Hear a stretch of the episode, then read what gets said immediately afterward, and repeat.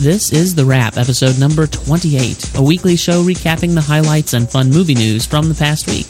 Today is Friday, May 3rd, 2013, and I'm your host, TJ. As I have been doing for the last several episodes, I'll start off this episode with a weekend box office report from last weekend. As we head into the weekend, it'll be interesting to keep these in mind. Number one at the top of the list is Pain and Gain, first week out with 20 million. While 20 million is not a huge sum of money, it did propel it to the top of the box office, which is a little bit disappointing because number two is Oblivion, which is a far better film. And yes, I know this is the second week out for Oblivion, or last weekend was the second week out, but it still deserved to win over Pain and Gain as far as I can tell. I, I should say, I should preface and say I have not seen Pain and Gain, so take this perhaps with a grain of salt. I, I, just have no interest in the film whatsoever. It looks like a terrible film. I've heard from a few people that it's a terrible film. So it was number one, Pain and Gain. Number two was Oblivion. Uh, it it uh, has now gone to uh, 64.7 million domestic, and the worldwide is 198 million. Number three spot is 42, uh, 10.7 million weekend gross, 69 million total. That's not doing too bad, and I'm pretty happy about that because 42 was a great film about Jackie Robinson. So uh, number three, number four uh, was the Big Wedding. I I don't even know what this is. Hadn't heard of it before. It got 7.5 million, and it's the first weekend out for that film. Hadn't heard a thing about it, so can't tell you anything. Number five was The Croods with 6.6 million in the weekend uh, gross. This is weekend number six for the Croods. So you talk about a, a smash success for the Croods. Uh, one of these t- days, I'm going to see this film. I just, you know, with everything I've had going on, I haven't had a chance to see it, but I hear good things about it. Number six, GI Joe Retaliation, 3.6 million over the last weekend. So it brings the mil- uh, the worldwide total up to 349 million. Apparently, I'm the only one who thinks it wasn't a great film. Number seven was Scary Movie 5. Number eight was Olympus Has Fallen. So as we head into the weekend now with Iron Man 3 in the theaters, I'm expecting that to smash everything. So we'll see how that goes. On Monday, I posted a link to an article on BGR.com about broadcast TV's nightmare. So I'll just read here. The latest data from analytics firm Flurry Research shows that mobile apps are now used by more than 50 million people in America during the most hectic period of the day, and that moment is at 8 p.m., smack in the middle of TV's prime time. On weekends, 7 p.m. to 9 p.m. is the stretch when mobile apps reach more than 50 million U.S. consumers. This happens to coincide with the time most big broadcast television shows air. It probably is no coincidence that mobile app usage exploded between 2011 and 2013 the most important primetime shows started imploding. American Idol is now only a shadow of its former self. Its audience collapsed to just 12 million people last Wednesday. Survivor has plunged to 10 million viewers. While I can certainly think of other reasons why American Idol and Survivor ratings are down, I mean, such as the fact that America's fascination with drivel may be waning, that's not the point here. The point is mobile app usage is having an impact, and this is this is an important narrative that we need to take a look at uh, it's an important subject. I think it's a it's a subject I'm very interested in because of the way I consume my media. If I'm not watching it in a theater, I'm probably watching it on Netflix or Hulu. Occasionally, I will rent a Blu-ray, but I prefer to get media online and streaming. All right, so moving on, we see that, um, of course, apps are not the only problem broadcast TV faces. Many cable shows, from Bible to Game of Thrones, are hitting record audiences even as NBC and CBS fade away. Netflix just had a blockbuster hit with House of Cards. Again, there's a narrative here. So, what is the narrative? The old model is dying. People don't want to make sure they're in the right place at the right time to catch their favorite shows anymore. Just like me, I want to watch it on demand. Well, this is the narrative that we're seeing. So, I hope that hope these studios are paying attention. So, be sure to check out that article on bgr.com. It's very fascinating.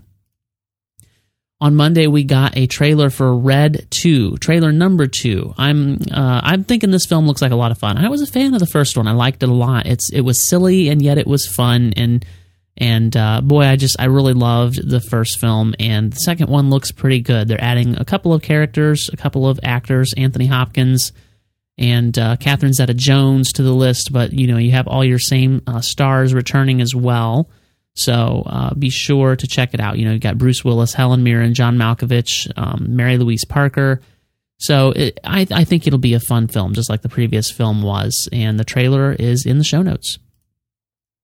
Star Trek Into Darkness clip. I allow it. Um, this this is where Captain Kirk is speaking to Benedict Cumberbatch uh, through the glass of the brig and uh, it appears to be the brig of the Enterprise. And I'm, you know, Harrison is using manipulation and psychology on Kirk. I don't, I don't believe a word he's saying. But there's some, there's some interesting things here. Now you should know that this is possible spoiler territory. I'm about to go into for Star Trek Into Darkness, but this is my deductions. I don't have actual, um, I don't have actual facts that I'm disseminating to you from uh, Bad Robot or Paramount or anything like that. So now, watch the clip and then listen to what I'm going to say about it. So, uh, with this, what does this mean? Anyone who wants answers can watch the first 10 minutes of the original series episode. Here we go, spoiler Space Seed. John Harrison in this clip tells Kirk he has 72 reasons for Kirk to do something.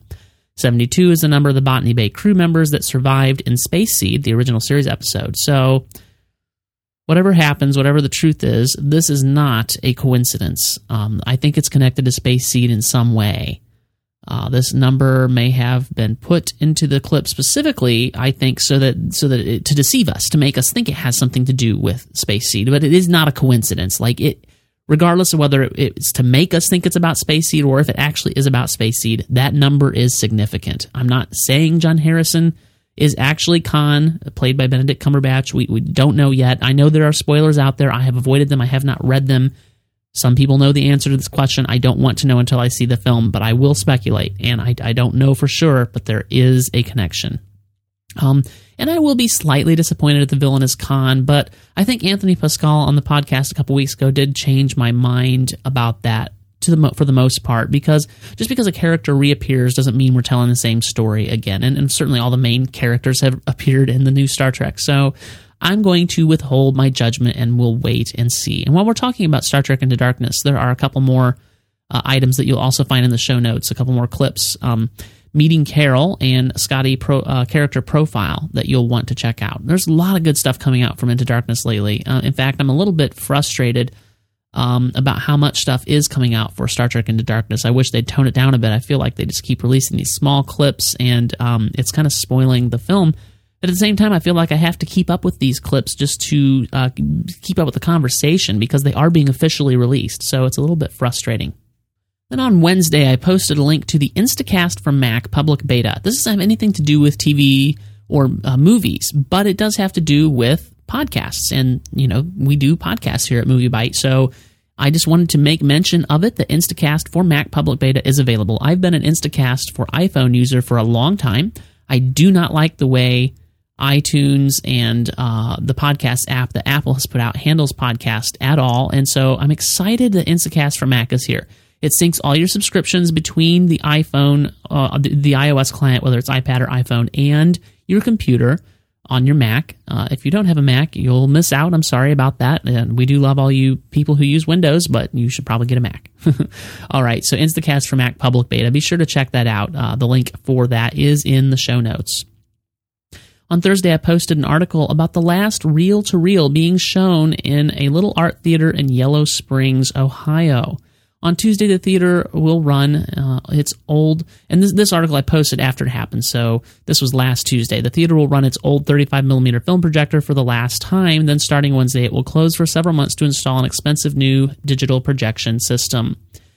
Uh, I know this is somewhat the end of an era, uh, really, because major studios are all moving to digital distribution in one form or another. Even delivery over the internet, I think, is in the future, and and is already here to, on in some theaters. And I've uh, I've actually viewed films that have been distributed over the internet, and it certainly is a huge cost saving measure when you think about all the films that the film that does not have to be printed, doesn't have to be delivered. You just cut so much cost; it only makes sense. And frankly though I am a fan of film and I am a fan of film projection, uh, it is done.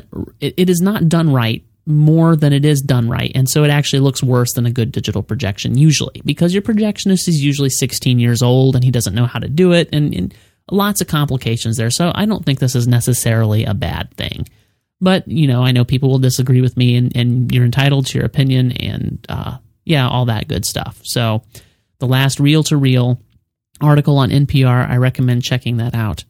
This is a fun one. Mom tells son the plot of The Matrix. Uh, this this guy's uh, mom had apparently never seen The Matrix before, and she watched the film. She didn't really like it.